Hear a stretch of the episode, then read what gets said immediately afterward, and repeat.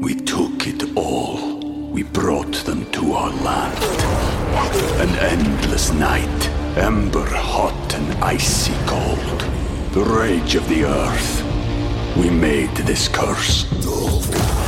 Carved it in the blood on our backs. We did not see. We could not, but she did. And in the end, What will I become? Senua's Saga. Hellblade 2. Play it now with Game Pass. Welcome to the New Books Network. Hello, everyone, and welcome back to another episode of New Books Network. I'm Morteza Hajizadeh, the host of the Critical Theory channel. We're glad to have Professor Simon Critchley with us today. Simon needs no introduction. He is the Hans Jonas Professor of Philosophy at New School for Social Research. His work engages in many areas continental philosophy, philosophy and literature, psychoanalysis, ethics, and political theory, among others. His most recent books include The Problem with Levinas, The ABC of Impossibility, The Faith of the Faithless, Experiments in Political the- Theology, and he has written on topics as diverse as David Bowie, religion, football, and suicide. Today, we'll be talking to him about his new book called Bald 35 Philosophical Sketches, published by Yale University Press. Simon, welcome to the show and thank you for making time for us. Thank you very much, Morteza. I'm very happy to be here. Well, it's customary to ask our guests about uh, a little about their biography. So I was wondering if you could tell us a little about yourself, where you were born, where you grew up, and how you became interested in philosophy. I was born in um, in Hertfordshire, in England, about 30 miles north of London, and uh, but my family are all from Liverpool. I was the only member of my family in, wasn't born in Liverpool. Liverpool was always considered to be home. And there's a lot more to say about that. But um, so I grew up in the south of England, but thinking that the north was home, and there's a big cultural difference between the south and the north. And then um, I don't know. I had a, uh, uh, yeah, I was I wasn't a very good student at all. I left school with one O level in geography when I was 16. I went to a catering college because it was next door to the school that I was uh, I was at. I was I was a bad student, and uh, I was playing in in bands. I was uh, you know sure that I was going to be a pop star, and um, so it was just a matter of time until that happened in my you know youthful arrogance, and that didn't happen. And then uh, I had a very bad accident when I was about eighteen, and that's another long, long story, but. It seemed to shift something in my um, way of looking at the world and myself, and I began to read um, obsessively. And then when I was about 20, I went back to what in the US would be a community college, like a local, a local college, and uh, did some remedial qualifications. And then I was about 21, someone said to me, you should apply to university, which I did. I was going to do literature because that was what I thought I was interested in, um, particularly modernist literature. And then I, when I was at university, University of Essex, I did a philosophy class as my fourth option in my first year, and it you know it blew me away. I was taught by this uh, brilliant man called Jay Bernstein, who I'm still a colleague of, strangely enough, after all these decades. And I decided that philosophy was more interesting than the study of literature, although literature is very dear to my heart.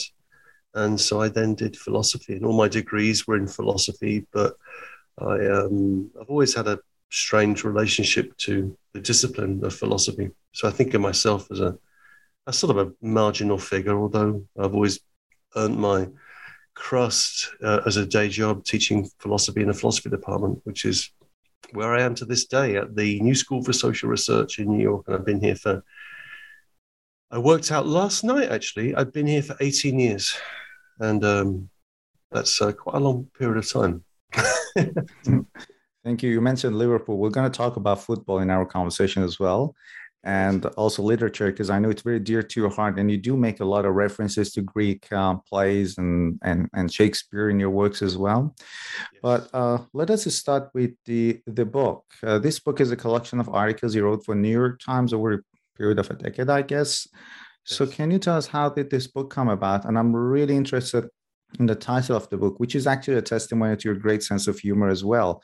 And in the book, you recount this story, um, this joke that your dad used to recount, and then you yeah. go on to make a distinction between two meanings of bold. So I was gonna, uh, I was wondering if you could uh, talk about that. I certainly can. I mean, the joke, which I'll I'll tell you because my father had uh, very few favorite jokes. He used to tell them over and over again. And uh, the joke is, I never left my house as a child. My family was so poor that my mother couldn't afford to buy us clothes. When I was 10, my mother bought, my mother bought me a hat so I could look out the window. And my dad used to love telling that joke. And there's another joke about Christ that he liked to tell, and he's full about laughing. And um, the uh, the baldness in the book was um, you know it's both a, a, you know it's a conceit it's, it's, both a reality i am i am bald and uh, I, I, tell the story of uh, how i how i went bald in the book. And there's you know there's that that's just funny in the sense in which people feel that uh, baldness is something that can be pointed out and um, in a way that is not the case with other physical attributes let's say. And then i began to think about baldness as um, speaking boldly, speaking um, speaking straightforwardly without uh, without kind of academic comb overs and uh, uh, rhetorical toupees and wigs, but sticking your head, your naked, bald head out of the window and speaking, and then seeing what happens. And I think it's um, and it's that second sense which is more which is more important. So the book is you know, in a sense, it's it's a record of how I learned to stick my head out of the window and think in public in a newspaper. And although this isn't really grasped in the same, maybe it is now, but it wasn't uh, when I before I came to New York. I mean, how important the New York Times is to people in the United States, particularly liberals, and uh, it's it's incredibly important kind of organ. And um, we managed to get uh, a philosophy column in uh, in the New York Times, which was on what they used to call the website, when back when websites were things that newspapers had, but the real action was in the newspaper, the print newspaper. And on the website, I began to work with this man, Peter Catapano, who remains a very close friend of mine. And we began this idea of trying to do a philosophy column. And um, it went through you know, all sorts of permutations into of trying things out. And then I'd write um, a few pieces a year, um, sometimes more, sometimes less. And then, you know, and then this went on for about 11 years. And um, I put them all together into a book. And the book is called Bald. So the Bald is the, the, the, the, the book is these 35 pieces I've written over 11 years on, on disparate themes, but I didn't, they're not journalistic in the sense in which, that, well, rather, they're not, um, I'm not political commentator and I'm not, uh, I have no special knowledge of economics or anything like that. I, I saw the pieces as ways of, of sort of getting away with experimental types of writing, writing on strange themes, looking at philosophical topics from a, you know, a kind of oblique angle. And then um, we were lucky enough to get an audience and also to get a lot of writers uh, involved in the stone and we had a, a lot of fun for a, a number of years and um, it's, it's come to an end now but it was great fun for as long as it lasted Thank you. As you rightly mentioned, there are a lot of interesting topics that you touch upon both in the book and, of course, during the last decade that you wrote for New York Times. And I'm uh, particularly interested in my uh, in the uh, in that famous article, "The Gospel According to Me," which is one of my favorite ones, and I guess one of the most famous ones. And that is where you you you you critique this whole idea of happiness or happiness industry or self help industry because you liken it to religion in a way without without a god and it's it's this search for authenticity which has alienated people from one another and i found it quite intriguing um, because I, I, my understanding of it was that it is creating a kind of a, a cult of individuality or individualism, which is making people, as you have rightly mentioned, more passive. So, can you um, expand that point, please? Yeah, I mean, it's um, it's well, the gospel according to me, it's in a sense that it's about everybody is a me and uh, everyone's individual spiritual journey which they're meant to be on, and uh, and how that often links together with um, all sorts of things, but you know, a certain triumph of uh, triumph of the therapeutic, as Philip Rieff might have said, uh, a kind of interest in spirituality, but a spirituality which is not very demanding and very kind of soft in a way, all pervasive and soft. Um, and, uh, you know, it's, and it induces, in my view, a kind of um, passive nihilism in the sense, and the, the term I borrow from Nietzsche, from some um, uh, posthumously published remarks by Nietzsche, where passive nihilism is what he calls, he calls it European Buddhism, which is the idea that, um, that having realized that everything means nothing, we, uh, we kind of embrace that nothing. We feel terrified by it, but we're kind of plunged into it. And we, in a world which is uh, chaotic and out of control and where there is no where there is no God in that strong, say, you know, Christian sense of a God or any of the three um, Abrahamic faiths, that sense of a God, we uh, we focus on ourselves and try to make ourselves into a little island of peace and tranquility and calm. And the self-help industry is kind of fed off that.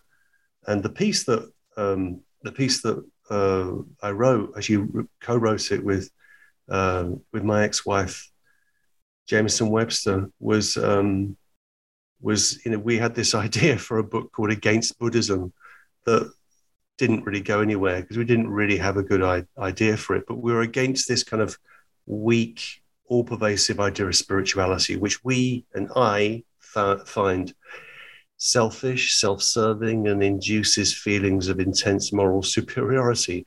Whereas the, I guess my attraction to um, the Abrahamic faiths, to call them that, and in particular Christianity, is the fact that we, you know, we begin with an idea of ourselves as broken and uh, lost, and everybody else is broken and lost and in, in need of forgiveness and uh, mercy and uh, with the capacity to repent. And in this new kind of gospel, according to me, that is that is singularly absent. You're meant to be kind of uh, on it all the time, at your best, being the best that you can be, and it's um, it's uh, it's also a, an ideology which has had real effects on how people how people work, how people think, and all sorts of things. It's a yeah, so the, the, the essay is a little slice of what was going to be a larger project, which was abandoned. It's a lot of fun, though. I like that idea of uh, Buddhism that you mentioned because uh, mm-hmm. re- it, it has the whole Oriental spirituality has been turned into a market. And, and and I love that phrase that you've used in your book, which is and it's this sort of authenticity is an evacuation of history. And uh, you go on and i think this has also been further intensified by the corporate lifestyle as well because we all work in big corporates and they have these mental health programs and they invite their employees you know to do yoga. And i read an article some time ago called neoliberal yoga which was fascinating. And uh, you're going to make this distinction uh, about work and non-work in that uh, in that article. So that's another interesting point that i'd like to um, uh, I'd like you to speak a little bit more about. What is work and non-work, and how has this corporate culture blurred the line between the two? Yeah, well, I, I was um, at a certain point about. I guess this is a was published in 2013. It must have been, you know, germinating in the previous few years. But I was um, going to a, you know, uh, one time to business schools, particularly in the UK, to give talks and critical management studies conferences and things like this. And it was a very confusing world. But I began to read a lot about about what they were up to. And um, one person I met who was at the University of London at the time was Peter Fleming, who wrote a really interesting book on, on work, and in particular, the way in which the informalization of work in the sense in which work used to be something that you didn't want to do. It was a curse. Labor is a curse. And um, labor is a curse, is a consequence of sin. And in paradise, we will not work, right? That's, that, that's the standard view. And so you work, you don't want to, you have to, to make money in order to rest. And uh, that whole picture has fallen away in the last decades. And um, the workplace has become steadily informalized you know, uh, where the distinction between work and non-work has has uh, been systematically kind of broken down, and uh, where work is seen to be the expression of who you are, expression of your your authentic individuality, rather than just something you do to make money, and that. Um, and that's had you know terrible effects. I think it's it's led to uh, you know if if if you lose your job, say, it's not the fault of the company that has sacked you. Uh, it's your own fault because you weren't a good enough person. You weren't creative enough. Right. So there's also a link between work and non-work and the valorization of things like creativity, which is um, which is also particularly nauseating in the idea of young creatives as as workers and w- workers as young creatives. And and it's also you know and it's um and it, it's it, it's a it's a worldview that invites uh, cynicism, to say the least, and it invites uh, that people just lie about what they do at work and what they think about their work and and so on and so forth. So, I think it's um, this this ideology of authenticity pervades every aspect of our lives, and in particular, uh, this would be a separate topic, uh, our online lives. You know, our social media selves, and that's uh, that's terrible and exhausting and draining. yeah, thank you for the comments. Um, it's just a rumination now, but because we are all trapped in this kind of work ethics and this kind of lifestyle, most of us at least. Mm-hmm. And as you've rightly mentioned, it induces this cynicism or passivity.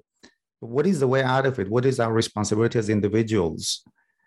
Is there any, is it all dark and gloomy, or is there any possibility for for for for liberation, or let's say for true authenticity, where it can lead to action? Because all these kind of new lifestyle is also part of the new way the economics is working with the neoliberal economy. Right. I think you've got to it, it's you've got to really to turn this, you know, to turn this Titanic around is going to be really, really difficult. And I don't really necessarily believe in things like liberation. Um, I think you know there can be liberation through forms of uh, of activity like reading books and making them your own, or educating yourself and making that your own. That's a kind of liberty. But um, I'm cautious about the valorization of uh, freedom, in the sense in which, um, you know, I think it was Matthew Arnold who said that uh, freedom is a or liberty is a good horse to ride, but you've got to ride it somewhere. And um, so I'm maybe a bit too suspicious of, of liberty. Can anything be done? I don't know. I think in, uh, I mean, my, my view is that human beings are uh, fundamentally decent. That's that's my that's my choice. That's my faith, as it were. I think that human beings are fundamentally all right, and they're made wicked by the circumstances in which they find themselves. Those circumstances can really twist things and turn them into uh, creatures which they're not, but they'll they'll they'll force themselves to be in order to survive in a difficult situation. So I do believe in you know decency, and I believe that in in small small groups, in small scale uh, forms, then you know you can you can manage forms of life which are less destructive. And that used to that used to lead me um, in years gone past to be much closer to the anarchist tradition, which is you know the great thing about the anarchist tradition is it's, it's a tradition of failure, uh, a tradition of, of great ideas which have just never been allowed to work because they've been crushed by the people with the guns and the sticks, usually. But the idea of anarchism as a small scale, uh, not really a politics, a small scale, a way of life, like a moral way of life. I do think such things are possible in certain conditions. Uh, I think it gets harder and harder. And uh, I think, uh, but there's a tendency. I think if you let, I guess this this this sounds a bit romantic, but I think at least in 2020, I think, and maybe for bits of 2021, I was struck by uh, I was struck by you know, numerous examples of human decency in relationship to the bad situation that we're in with with COVID, and uh, and when people weren't told what to do or were told something they didn't want to, or whatever it might be, there was all these examples of little little forms of life erupting and people doing uh, acting well with each other um, and behaving behave, behaving well with each other. So that I believe in. I don't believe in any grand narratives of, uh, of liberation, um, in particular uh, Marxist versions of that, which have I've been kind of uh, plagued with in my whole academic whole academic life. But that'd be a, a separate topic. I do think that human beings are basically all right, and they find themselves in a rough situation, and they need a bit of forgiveness and a bit of help. Thank you. Um, I think it's perfect segue to my next question, which is about the next article, or then let's say the next next sketch, which is uh, sketch number five, abandon nearly all hope. Okay. And uh, there, you're very critical of this idea of um, hope, or let's say the audacity of mm-hmm. hope, which was a motto picked up by Barack Obama, and you call hope in this respect a moral cowardice. I'm just quoting from your article a moral, moral cowardice that allows us to escape reality. I'm a pessimist myself, so I love that chap that that sketch. So, and then there you also go on to make a distinction between this Christian idea of hope and the ancient Greek conception of hope, which is the one that you prefer. So, tell us why you think hope is a, in this sense, is moral cowardice that that allows us to escape reality, and then the distinction between Christian yeah, and mean, ancient Greek. It's the idea of a kind of blind hope, you know, that the which goes back to really to figures like St. Paul when he says that we have to hope, uh, we have to hope for what we do not see. Right? We have to hope uh, blindly, as it were, that if the trinity of Christianity is faith, love, and hope, and hope is in a sense hope for what we cannot see and what, what will uh, what will certainly never happen. So that idea of an excessive uh, dependence on hope, I think, um, is uh, you know is is is mendacious, and the way in which but that uh, at the religious level that's one thing. At the political level, I think it becomes even more egregious. That I think I quote Napoleon, who said you know, a leader is a dealer in hope. Um, and, you know, this is true. And so what I saw here in the United States with Barack Obama was the political mobilization of the religious idea of hope for political ends, which were, it turns out, I mean, incredibly cynical. It was using the the legacy of that, the memory of that Christian rhetoric, um, and um, and you know, allowing people to endure uh, endure for longer than they should do, the kind of torments to which they've grown accustomed. So, I mean, Nietzsche says uh, somewhere, Nietzsche, the, this article is, is one of the very Nietzschean arguments in, in the Nietzschean articles in the book. And Nietzsche is uh, against Christianity, he's against uh, Platonism, and um, he's against against hope, but what he's in favor of is, is courage, courage in the face of reality. So I think that's a, quite an interesting suggestion that if we get rid of this hope, which in Nietzsche's words uh, is the evil of evils because it prolongs man's torment by bringing, uh, by clinging to hope, one makes the suffering worse. So hope doesn't assuage suffering, hope extends suffering by prolonging our torment. In place of that, we could think about something like courage. And um, I think that would be a start. Now, with the ancient Greeks, I mean, the um, I mean, they had a different view of of hope.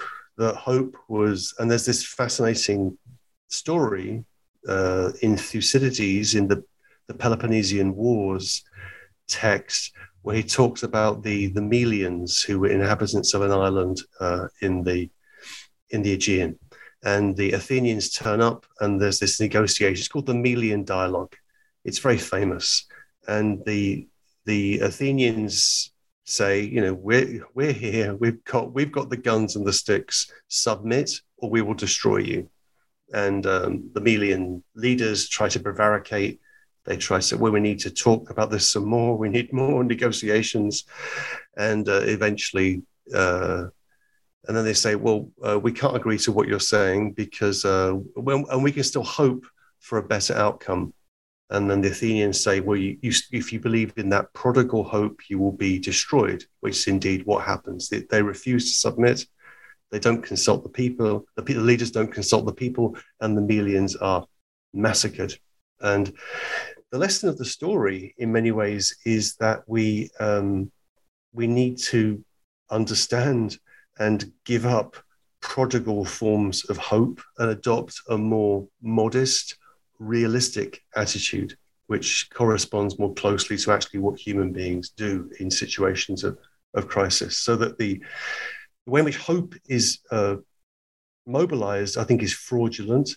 And what I try to offer in the um, in the article is a, is an idea of thinking without hope, which is not, you know, negative or uh, bleak. It's actually uh, cheerful and affirmative and realistic. And um, that's what I wish we could we, we could get to a kind of courageous hopelessness, a courageous, cheerful, comical hopelessness would be at least a start, right? In my view. And and that's your alternative, which you call skeptical realism informed by history. Yeah, I mean, yeah, I mean that's I mean that's a view which is it's it's you know I'm I'm not the first to argue that. I mean, people like um, let's say David Hume and many others have argued that in the past that I mean philosophy can do a certain number of things. It can it can it can um, it's very good at detecting all sorts of errors and fallacies and arguments and so on and so forth. But once you've done that, once you've written your treatise on human nature, then the task becomes one of uh, the reading of literature, history, and politics. And those three things together can give you a, a, a, more balanced sense of what might be possible. So I think the, the problem, many of the problems that we seem to um, endemically have as, as, a species are bound up with forms of delusive hope. Um, the pandemic in relation to that is actually quite interesting. You know, the way in which uh, positive and negative forms of hope have worked on both sides. Uh, an overestimation in how much we should hope in science, and then an, an overestimation in how science can be wrong, right? With the anti-vaxxers, in a sense, I think what the the pandemic showed us, I think, is how uh, how mod- how modest, minimal, incremental science is is is, is a, an activity, and how it can help but we have to give up these huge grand narratives and uh, work much more steadily and carefully. Thank you. When I read that article, I was reminded by that wonderful book which was written by the late uh, Lauren Berlant, Cruel Optimism. She was also very uh, critical of this idea of hope and optimism that is created. But anyway, that's a different story. Yeah, yeah. I, th- I mean, I'm, I'm, uh, yeah, I, I, yeah. I think optimism is cruel. I think it's. Um, I mean, pessimism is is at least less cruel. You're not feeding people delusions which they're going to cling to against uh, and then have lead disappointed uh, lives defined by suffering you're giving them at least a, a, more you know reasonable assessment of what's possible so it's optimism this is again where i'm much i'm, I'm, I'm close to nietzsche in, in temperamentally um, optimism is the is the problem, and that's that's what we get ultimately from from Christianity and from Socrates, and that's what we have to really challenge. And so the ancient Greeks, to that extent, whether they existed or not, and they did, but the whether they existed or not, they can hold up a kind of um, a black mirror to ourselves, uh, which allows us to see things in a, in a in a clearer way, and we can move along. Thank you. Um, let's talk about the role of philosopher. That is, I guess that's always been argued for centuries, mm-hmm. and um, uh, that's one of the sketches in your book as well. And you start by saying that the philosophers have usually been ridiculed for their disregard for worldliness, and I, I love that um, comparison that you make between a lawyer and a philosopher in ancient Greece. So tell us about that, and then what what is the role of philosopher in 21st century? Well, I mean that was that was the question that you know uh, I had to ponder. We had this idea for this series of philosophy column in the New York Times, and um, we were given the green light by uh, the, the person that ran opinion, and we thought, great. So how do we do it? How do we start? And so I, Peter thought I should write the first piece. So I thought about it. I thought about it long and hard because it, you know, it should have been, you know, what is philosophy and what can it do and how can it lead you to a, a happy life and blah blah blah. I thought, no, no, let's, let's take it a different way. Let's look at the figure of the philosopher um, and see, you know, where that can take us. And and also at that time, um, by chance, uh, I was working with someone who uh, was was reading Plato's dialogue, the Theaetetus, and in this text, the Theaetetus, there is this what's called um what's it called? It's called a, a digression. That's right, a digression. Because they don't know what it is. It, it's not a digression, but they call it a digression because it's not the argument doesn't flow seamlessly. In this digression, uh, Socrates talks about the philosopher, and he says the philosopher is someone who Thales, being the first philosopher historically, Thales um, falls into a ditch, and the Thracian serving girl, girl laughs at him. So philosophy begins with somebody falling into a ditch because they're looking at the stars, and and that being a source of, of comedy. So the philosopher is a kind of buffoon, uh, a fool, um, an absent-minded comic figure, a bullshit artist, as Mel Brooks would have said in History of the World Part One. And this this article got a lot of heat. I got a lot of heat for this, and it was really, really rough because the, the philosophical establishment uh, came after me, and um, it really was unpleasant. And thanks to my editor, he was able to kind of uh, force me to kind of keep my head down and not look left or right, and we kept we kept moving on. But I was ready to give up on the basis of a response to that because the the idea there, and I wasn't making anything up. This was just this was Plato, right? So it's not exactly you know wildly radical, but the idea that the philosopher is a fool, kind of a buffoon, and um, and Socrates makes this distinction between the philosopher and the lawyer, uh, based on this very simple idea that a lawyer is someone who takes time. Sorry, sorry, a lawyer is someone who has no time and who you pay for their time. So you pay a lawyer by the minute or by by the hour.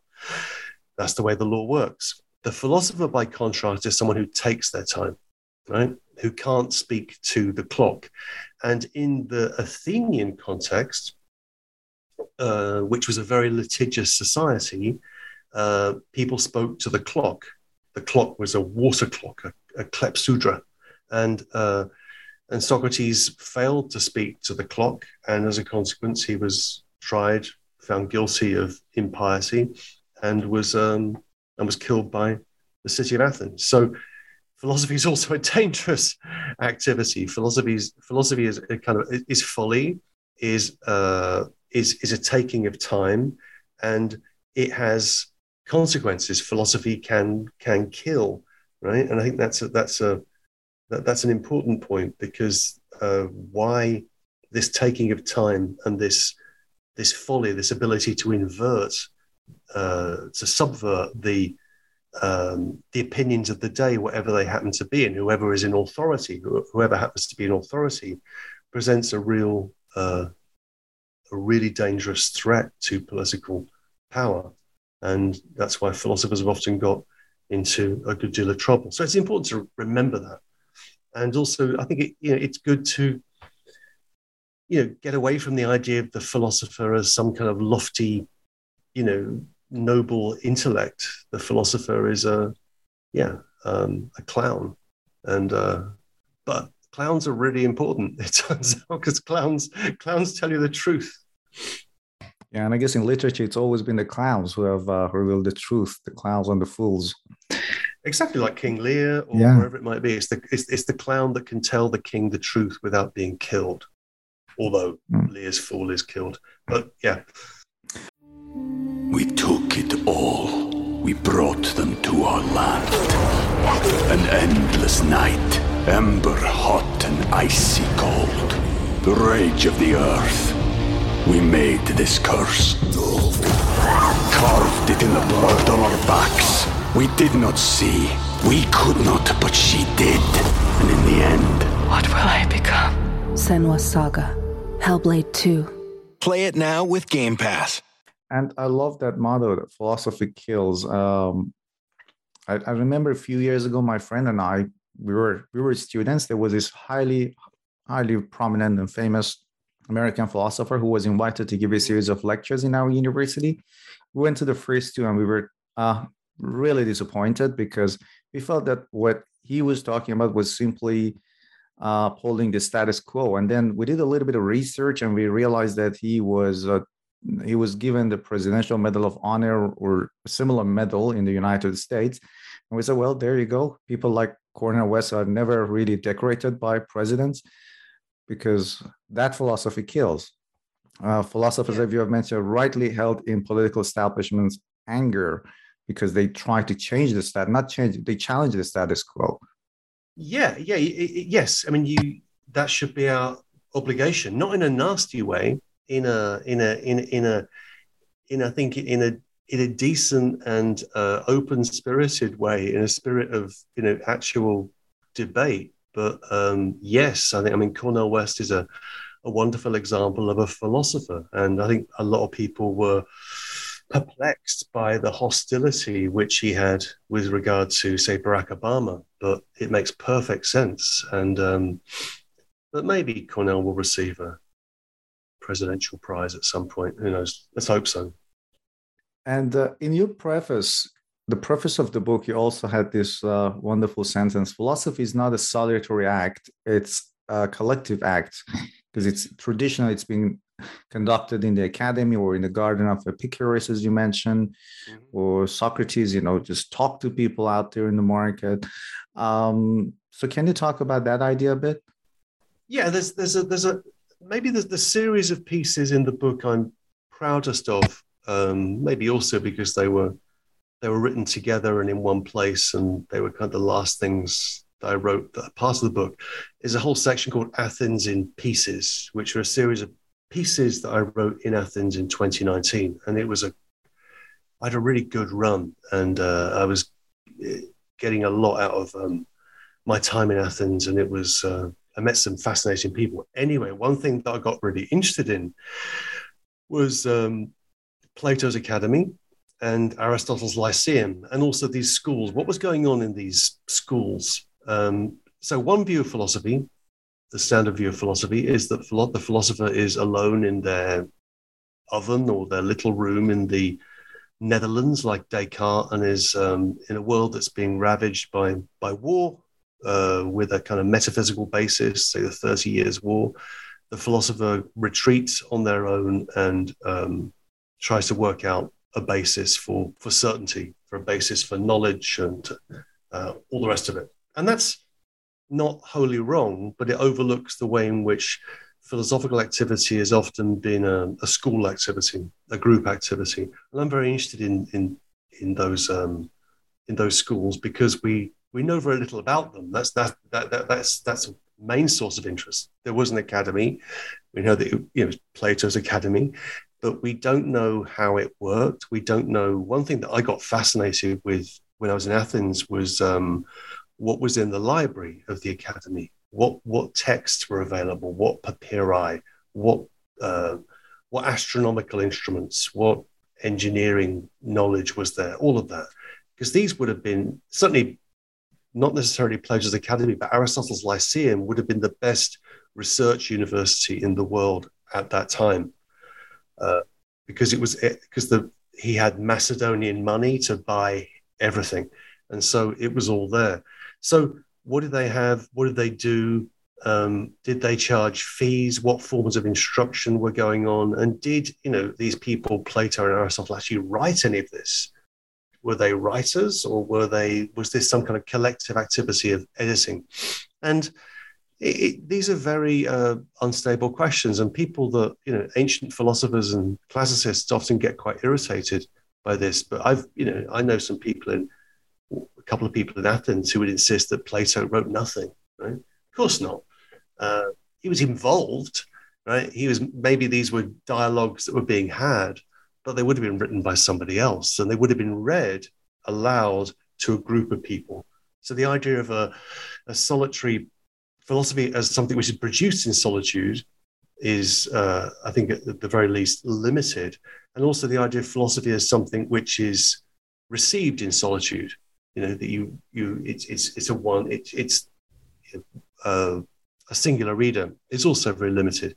I think that interests me a lot. That the the philosophy as a group activity and how could we uh, or could we think about that in relationship to educational institutions. There was a, a, period of time, quite a long time ago now, where I was trying to think about institutional forms of thinking and what we could do with that and how we could think more in more flexible, interesting ways about institutions. Because I think we're rather limited. We're, we're limited in mainly by the idea of the university uh, with all the connotations that has. And then, you know, it's it, like the private research institute, and there's there's a lot of other options that are available. We but we suffer from a great institutional, a great impoverishment of thinking about institutions, and in particular how groups uh, of thinking people might might work together. It's a very interesting topic, I think. Thank you. Um, let's talk about the tragedy of uh, violence. That is a sketch. One of the sketches is a sketch 19, the theater of violence. And I think it's kind of relevant to what's going on in our society with the pandemic as well. And also the social movements such as Black Lives Matter, which we'll talk about probably.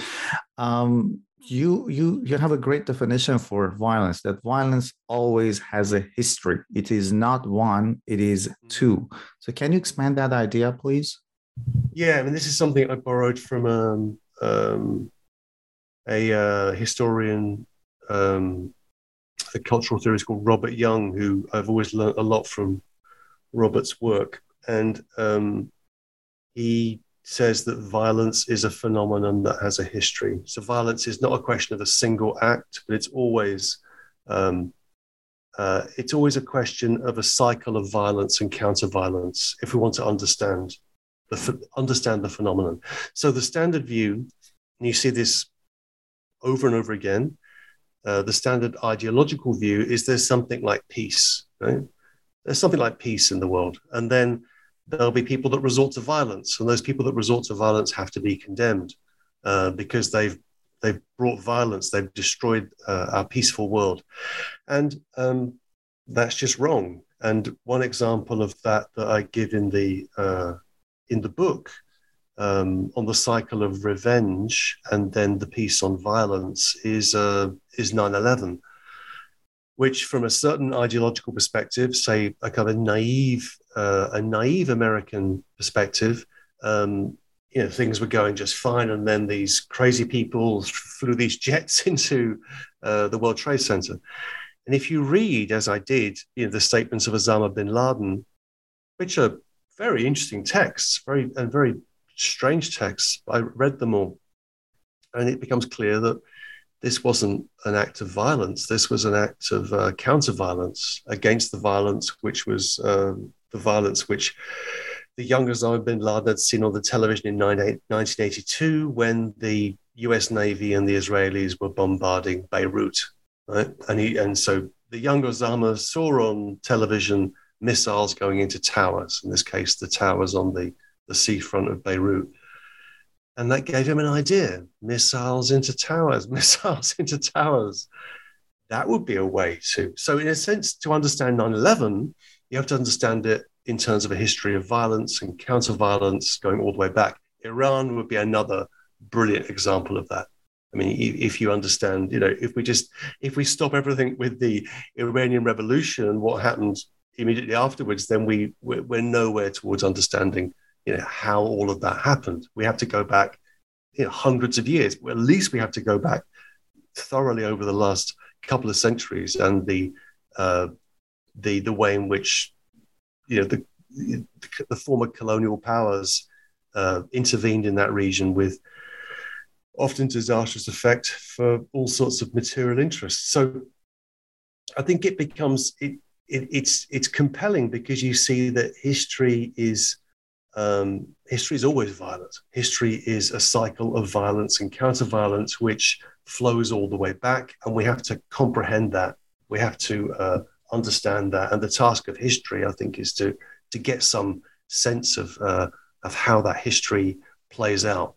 And that's um, something which, um, you know, uh, uh let's say oppressor peoples, whoever they might be, and they'll be different in different places and have different skin pigmentation in different places. But oppressor peoples are, are usually wonderfully incurious about history because it's worked out quite well for them usually, and they're happy enough with the way things are. So, in a sense, the task of, um, if you like, political opposition is a history lesson always, and that's why, for me, I think, I mean, philosophy is important theatre and literature are important, but history is is is so important because it's um, if you can if you can give people some possession of history, then you give them the means with which to examine their reality and possibly uh, change it. I feel strongly about that. And and your love of literature also shines through in this uh, sketch as well, which is where you talk about the history of Greek tragedy, which is a history of violence. And uh, you also mentioned that Greek tragedy provided a platform, or let's say, a, a, an avenue for for the Greek to see how. Again, that's the same thing you just mentioned about history. To see that, uh, to see the violence that they have created, uh, which was of their own doing. So, can you explain that and also tell us if there is a modern equivalent for that tragedy, and the modern equivalent that uh, we can see also the, the the violence that we're incurring on other people? Yeah, I mean, the, the second question is hard. Uh, the first question is, yeah, I mean, yes, I mean, it's um, the history of tragedy for reasons that are, are not are not evident, um, are not obvious, rather, uh, is a history of violence that the stories that were told in the Greek tragedies, in particular the obsession with the Trojan War. This is a history of violence, and this history of violence, which at one level is a victory, a victory of the Greeks over the Trojans, but at the same level, a defeat of the Greeks, because with the victory over the Trojans, there's then a kind of massive decline in in um, the power of the uh, the Argives, the Achaeans, the people that we latterly call the Greeks. So, in a sense, that um, the um, how I see something like Greek tragedy is that Greek tragedy is an let's say an aesthetic form. It's a modern term, but an aesthetic form, which is able to um, distill, to recount and distill the history of violence from which that city emerged, and to and to hold it in front of our eyes in in the form of uh, of myth. Right? That's the other thing. It's not as if we're Greek tragedy isn't um, isn't journalism. It isn't you know it isn't um, it isn't documentary. It isn't cinema verite, anything like that. It is um, this strange combination of actual history and and myth in in a stylized form, which is able to present something of enormous power. And um, I think that um, if there's a a modern equivalent to that. You know, you, you could say that, you know, that was what uh, the novel was doing in the 18th and 19th centuries and bits of the 20th century. But I think you'd have to say that, you know, um, something like cinema uh, at its best is able to do that for us now. The closest I can think of, uh, maybe really good theatre if you can find it, but it's hard to find. But cinema, in the sense in which, um, I mean, I'm a li- little bit of a you know a closet Shakespearean. So, um, you know, um, if we think about Shakespeare's history plays, they're, they're, they're plays of this historical period between about 100 years between Richard II and Richard III, interspersed with many, many Henrys. And um, Shakespeare recounts that history, but does it with a stylized, dramatic intensity. It's also about the formation of a kind of a national myth, right? Which is which could be questioned, but the um, but it's it's that it's it's that it's not as if the the naked bald truth is going to is going to do the job. We need uh, stylization. We need things to be molded, mannered. Um, if you're if if reality is presented to you directly, you often miss it, which is why art is important because it gives us an indirect apprehension of the reality, which in a sense we we can't face up to because it's too close. And um, when it comes to the Greek tra- tragedy, you you you mentioned maybe perhaps one of the modern equivalents is uh, is sports stadiums, which is in terms of scale, which is which provides a rule based system of violence alongside skills and expertise. I think I can uh, use that sentence to talk about football, which is I know a dear topic to you as well.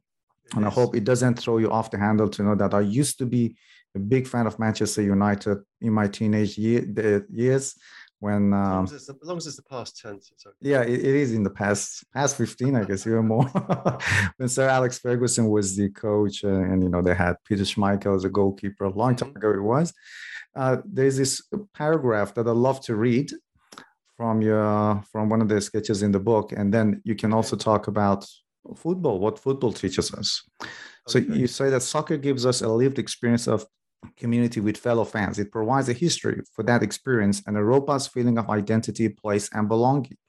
Even when that belonging is virtual, circulating through television screens and across social media networks. Being a Liverpool fan is also about a set of values solidarity, compassion, internationalism, decency, honor, self respect, and respect for others, even Manchester United fans. Well, sometimes.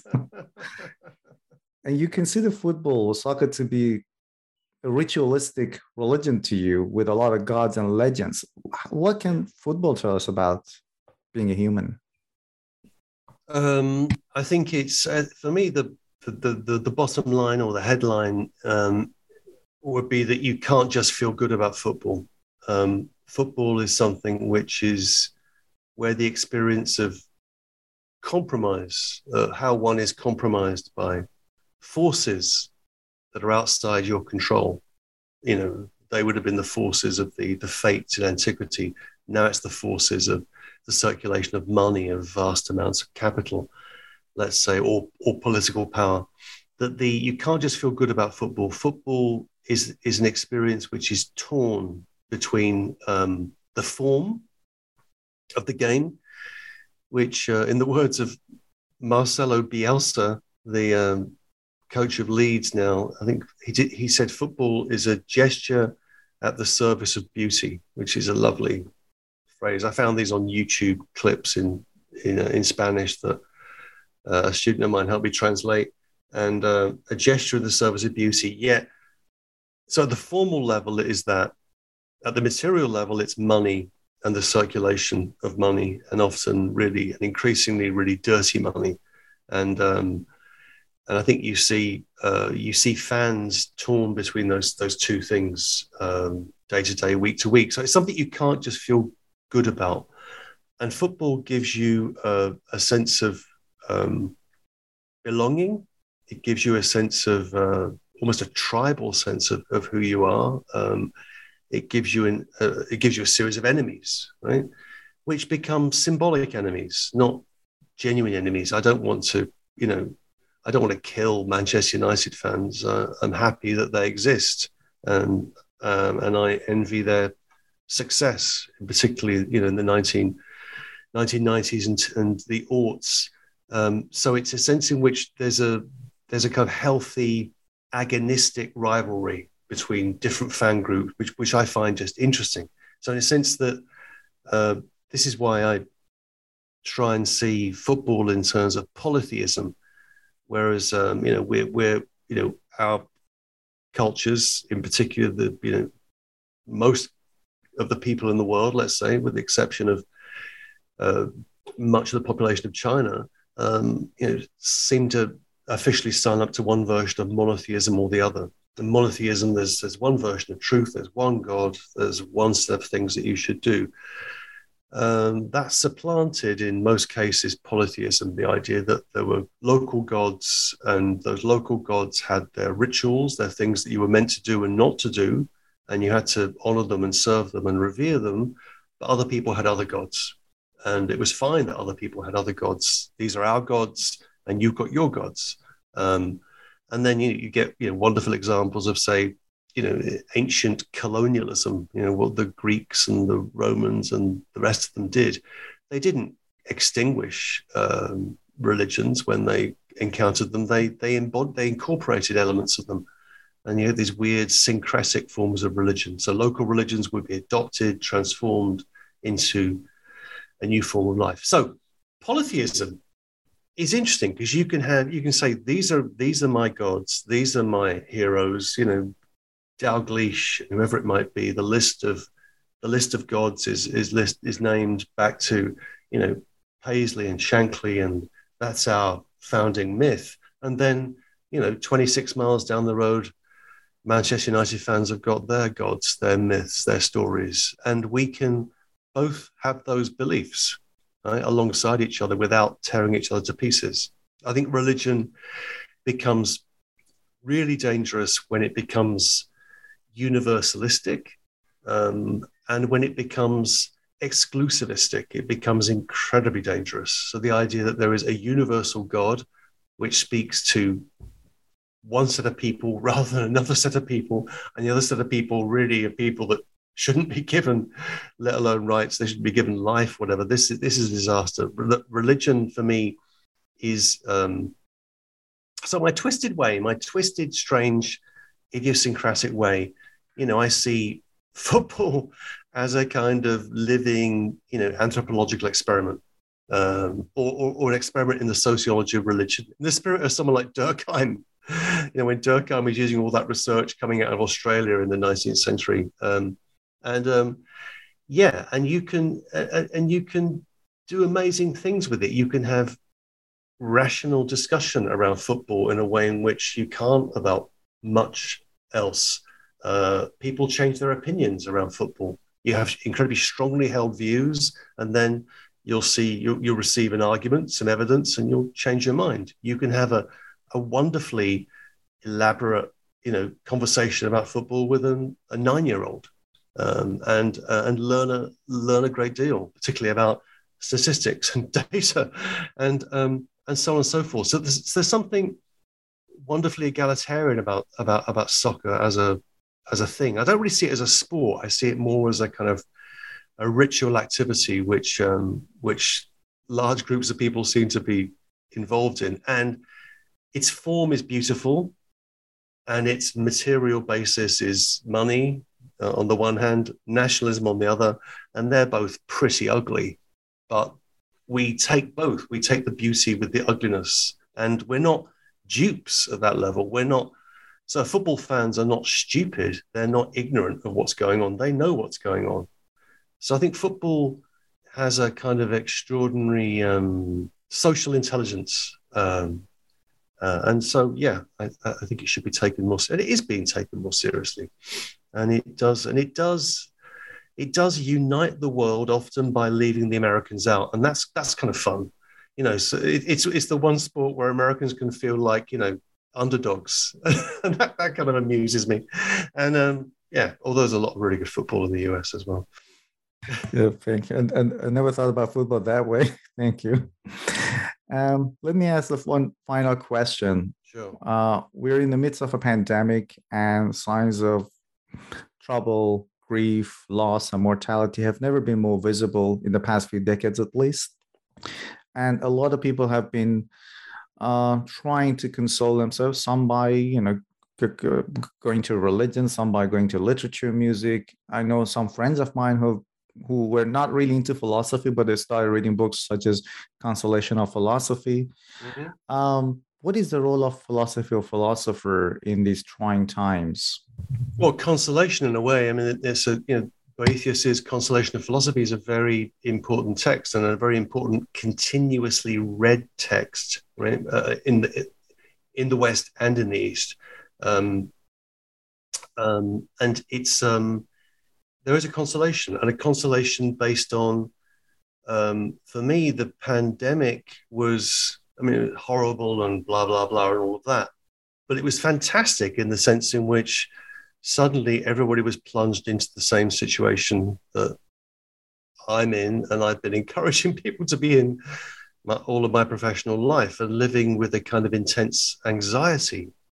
And that anxiety, which can take the form of fear, fear of infection, fear of a new virus, which was real, but the underlying anxiety is a phenomenon which is really has to be taken seriously, not just diagnosed or, or dulled through intoxication and medication, but, but thought through and uh, used to enable you to kind of open up you know open up your your mind. And i think so the, the last piece in the book is a is a piece called i always forget what it's called because it came out under two titles. It was uh let's see let me let me get this absolutely right because i don't want to screw it up. Oh now i'm looking at the index. Our fear our trembling our strength. Our fear our trembling our strength. They ended up calling it to philosophize is to learn how to die which is fine. It was a better headline for them. But the the idea there was really that the taking this anxiety, taking this background anxiety and, and seeing it as, yeah, this is where I would think about liberation, right? I think in a sense how you how you shift shifting the way in which anxiety is is understood is a kind of liberation. This is not a disorder. This is not something that needs to be um, eradicated. This is what human beings do. That basic mood of anxiety is something that can open us up um, and and open us up to to other people as well. And I do see that as the the role of philosophy. I mean, crudely, that philosophy is, uh, at least for me, it was a way of um, making sense of the anxiety I was feeling and giving it a voice, giving it a name, and giving it a shape. And um, when I was, you know, 20, in my late 20s, when I started teaching, that's what I thought I would do. That's why I wanted to teach philosophy because it wasn't just me. There were lots of people in that situation. And and for, people in that situation, reading whoever it might be, Plato's dialogues or or Boethius can be fantastically liberating and empowering and um, that's um, that's what we're meant to be doing, I think. And it, that is not an that's not an answer. That is that, but it gives you a way of exploring the question, a way of a way of thinking it through, and that's uh, that's enough for me. And so philosophy, I think, does that powerfully. So therefore, the pandemic, I think, has been oddly very good for philosophy. Then the question now is really: Are the effects? Uh, is it, is this a temporary blip? is this just a you know a road bump in the normal you know conduct of life and we'll all go back to how it was before or have things really changed and i'd like to think that they've changed but i'm not sure that they have. But i'd like to think that they've changed because if we just go back to the the forms of amnesia and uh, that we were practicing before then i think we're going to be in big trouble. That to say that i mean the pandemic is throwing up all sorts of weird social and political phenomena which need to be really you know thought through. I mean you know the fact that we're able to or we're willing to kind of separate populations into vaxxers and anti-vaxxers and you know stuff like that which is pretty dramatic so um so i think two cheers for the pandemic uh when it comes to philosophy thank you very much professor simon critchley for your time i absolutely enjoyed this conversation about your book Pleasure. Thank you very much for having me. And uh, thank you for taking the time as well.